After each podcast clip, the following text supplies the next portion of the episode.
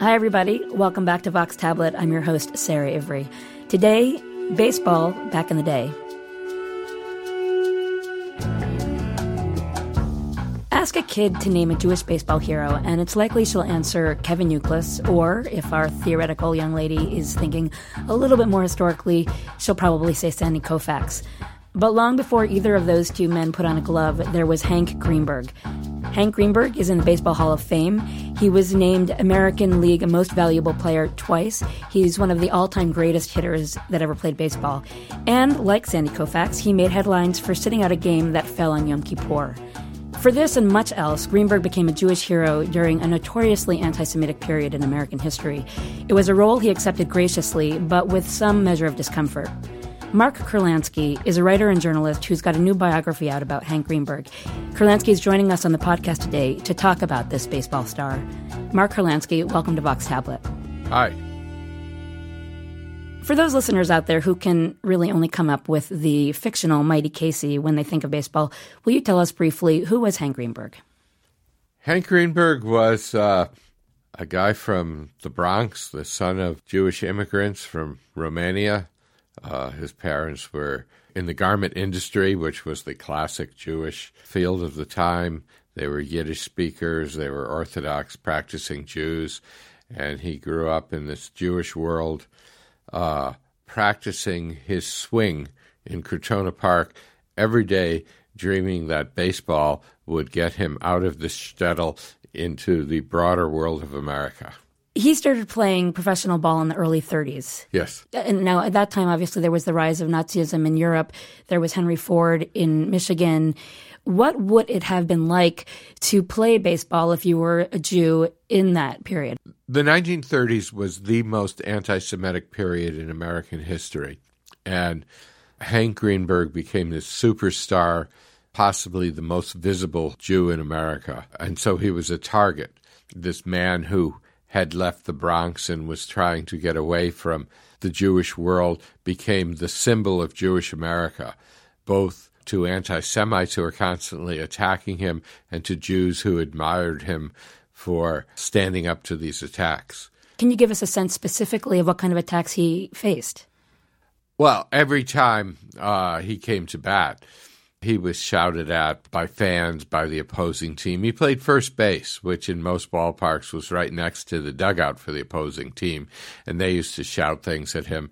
Uh, classically anti Semitic things, Sheeny and Kike, and weird and ridiculous things about pork chops, and they, they, they would shout pants presser. Uh, I had a few pants pressers in my family. I don't even know. What, I don't even know what that means. I don't even understand that. People slur. who worked in garments. Oh, you know, you know, some of these things you wouldn't even think of as as pejoratives, except that they were clearly intended to be pejoratives. And uh, before baseball was integrated, and before there were black players, uh, he was the most noticeable example of a baseball player who had to face bigotry on the baseball field every day.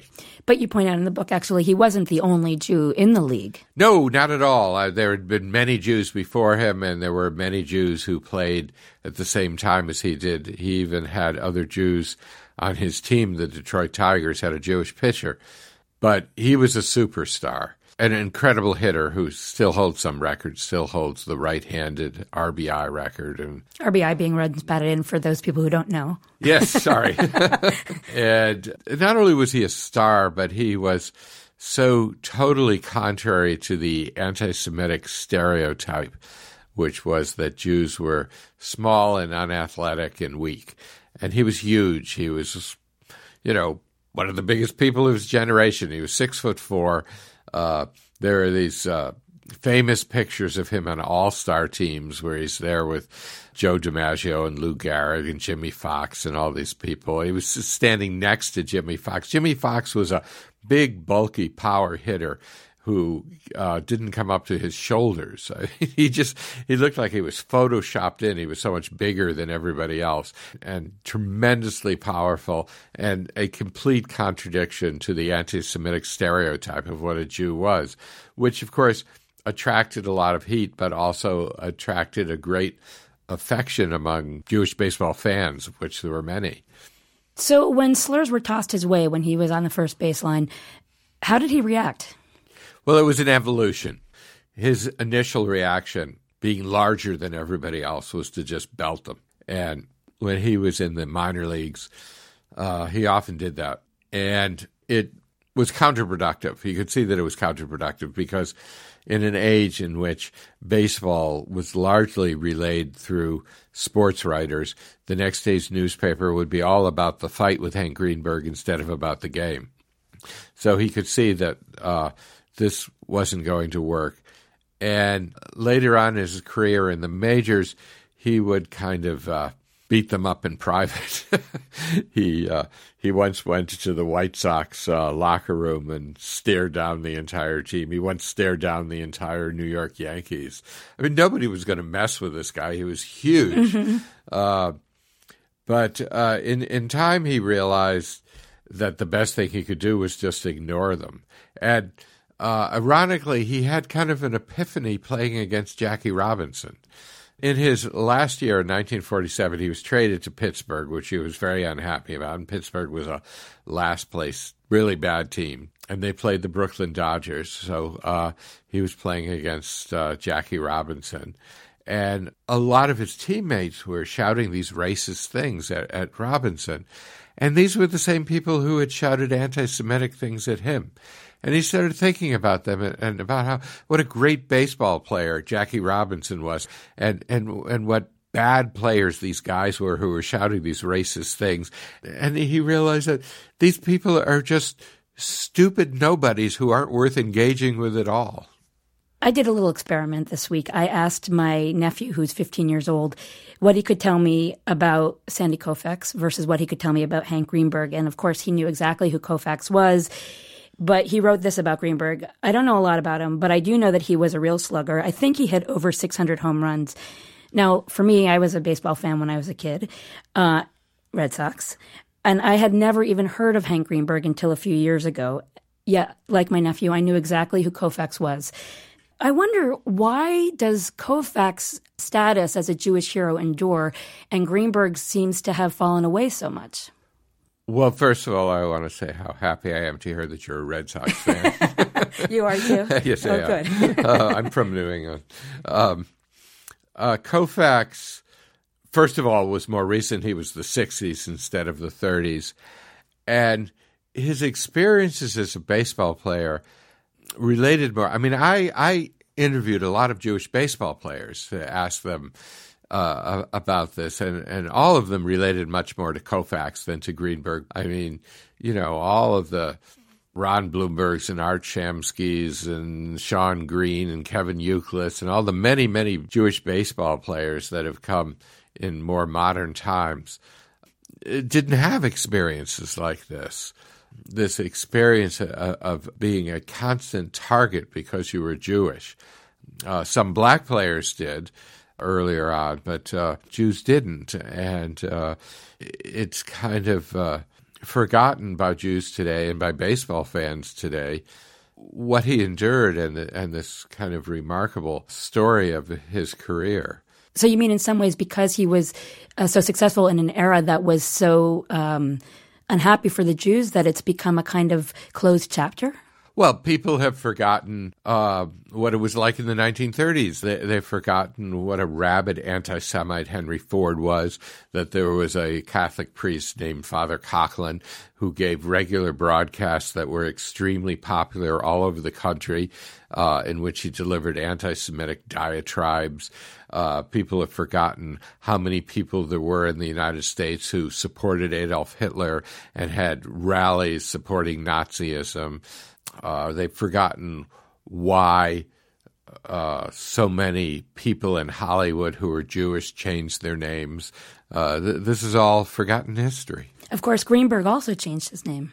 Greenberg did change his name a few times, actually. He was uh, originally uh, Jaime Greenberg, and then when he entered baseball, he started being Hank or Henry. And then when he got to the majors, he noticed that uh, all of the other players on the uh, Tigers, on their luggage, had three initials a first name, a middle name, and a last name, and he didn't have any middle name. So he stole his brother's name, Benjamin, and made it his middle name, and he became Henry Benjamin Greenberg, which is what the plaque in the Hall of Fame says. And, uh, nobody remembers that he was uh, Jaime Greenberg. The mythology of Hank Greenberg has it that he didn't play on the high holidays in 1934. That's not really how it went down. Maybe you can tell us. Well, it's funny because it, it, it, shaped his image for his entire life. In uh, 1934, the uh, Detroit Tigers were contending for the World Series, and they hadn't been a contending team in 25 years. And then put together this great team, and he was a key part of this great infield, of which he was the first baseman, in which uh, all of the players had played every game and had done great double plays and things. Charlie Gehringer and a great infield, and, and he was the cleanup batter.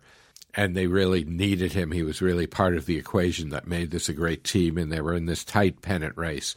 And along came Rosh Hashanah. And there was all this stuff in the press about will Hank Greenberg play on Rosh Hashanah. My my guess is that Hank Greenberg never thought about it because he didn't observe Rosh Hashanah but you know they went and they consulted rabbis, the press consulted rabbis, and all this back and forth on whether Hank should play on, on Rosh Hashanah. And he wanted to play on Rosh Hashanah because uh, uh, his team needed him, and he was very much a team player. And he did play. I'm sorry to tell you, against the Red Sox, and uh, uh, they beat the Red Sox two to one, and and both of their two runs were home runs by Greenberg, and this was covered as a very Jewish thing in Detroit. Uh, one paper said that uh, the swing of his bat was like the blast of a shofar. and uh, uh, one Detroit paper ran a headline in Hebrew letters saying, Lashana Tova Hank. Uh, which, you know, it amazing. You wouldn't think that a Detroit paper would even have that font in 1934, but they did. And uh, then, of course, 10 days later was Yom Kippur. So th- then it became all about what is he going to do for Yom Kippur. And um, the deal was pretty much sealed when the New York Times went up to the Bronx and interviewed his parents. And his father said, My son would never play on Yom Kippur. Poor Hank, you know. It's like, oh, God, what am I going to do? And uh, by then, they hadn't clinched the pennant, but they had it pretty much in the bag whether they won this game or not. So he, he sat out the game and he went to shul, you know, probably the only time he ever went to synagogue in his entire adult life. And um, the Tigers lost the game, but they clinched the pennant. And it just became sort of the Jewish lure about Hank Greenberg, reinforced the following year when uh, Yom Kippur fell during the World Series, and he was there was no way he wasn't going to play for the World Series, but he broke his wrist and he wasn't able to play, and so this myth was created that Hank Greenberg was this observant Jew who would never play on the high holidays. He used to laugh and laugh about this. uh, he he um, was a totally unobservant Jew, didn't didn't even give a Jewish education to his kids, didn't believe in religion, thought religion was one of the great ills of the world. But there was this image of him from 1934 and 35, which lasts to this day, of how he was an observant Jew and he respected the high holidays and, and would never, you know, that was Sandy Koufax. It was not Hank Greenberg. You know, Sandy Koufax not playing on Yom Kippur was a whole other story. I mean, because it was a World Series and he was in a rotation and he condensed the rotation. He played, you know, this is unbelievable today. He played every other game in the World Series and he threw complete games wow. and, and, and won three games in six days. That's amazing. Yeah. Yeah. Was Hank Greenberg a hero of yours growing up? No, not at all. Sandy Koufax was. uh, I'm not old enough to, to have been a uh, Hank Greenberg admirer. I did this book for Yale University Press. Uh, they have this series called Jewish Lives, and they asked Jewish writers to write about Jewish biographies. And I had actually suggested writing something about Sandy Koufax, and they, uh, to their credit, suggested Hank Greenberg, who I didn't know that much about, but once I got into him, realized he was a much better story than Koufax. You know, I mean, just the story of being a Jewish star in the 1930s. It's just an incredible story. And, you know, Hank Greenberg's whole life was about this question of how do you respond to bigotry? when somebody says something, whether you happen to be from a minority group or not? What do you do when somebody says something incredibly racist? Do you belt them in the mouth? Do you walk out of the room? Do you reprimand them? Do you ignore it and walk away? Um, and his whole career was about making that decision day after day. Mark Kurlansky, thank you so much for speaking with us. My pleasure. Mark Kurlansky is the author of 22 books, including Cod, Salt, and now Hank Greenberg, the hero who didn't want to be one. It's just out from Yale University Press. Vox Tablet is produced by Julie Subrin. I'm your host, Sarah Ivry. Thank you so much for joining us. Please join us again next time.